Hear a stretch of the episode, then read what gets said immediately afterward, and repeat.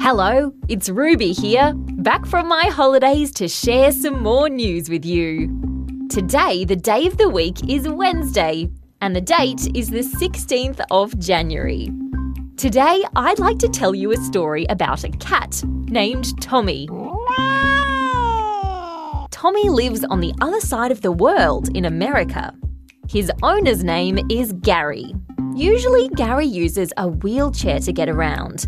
But one day when he was at home, he fell over and he couldn't get back up. Luckily for Gary, it wasn't long before the police arrived and they helped him get back up. Phew, that's a relief. But there was one big mystery in all of this. Who called the police for Gary? Well, it turns out Gary had been training his cat Tommy to press a button on his phone and call for help if Gary was ever in trouble.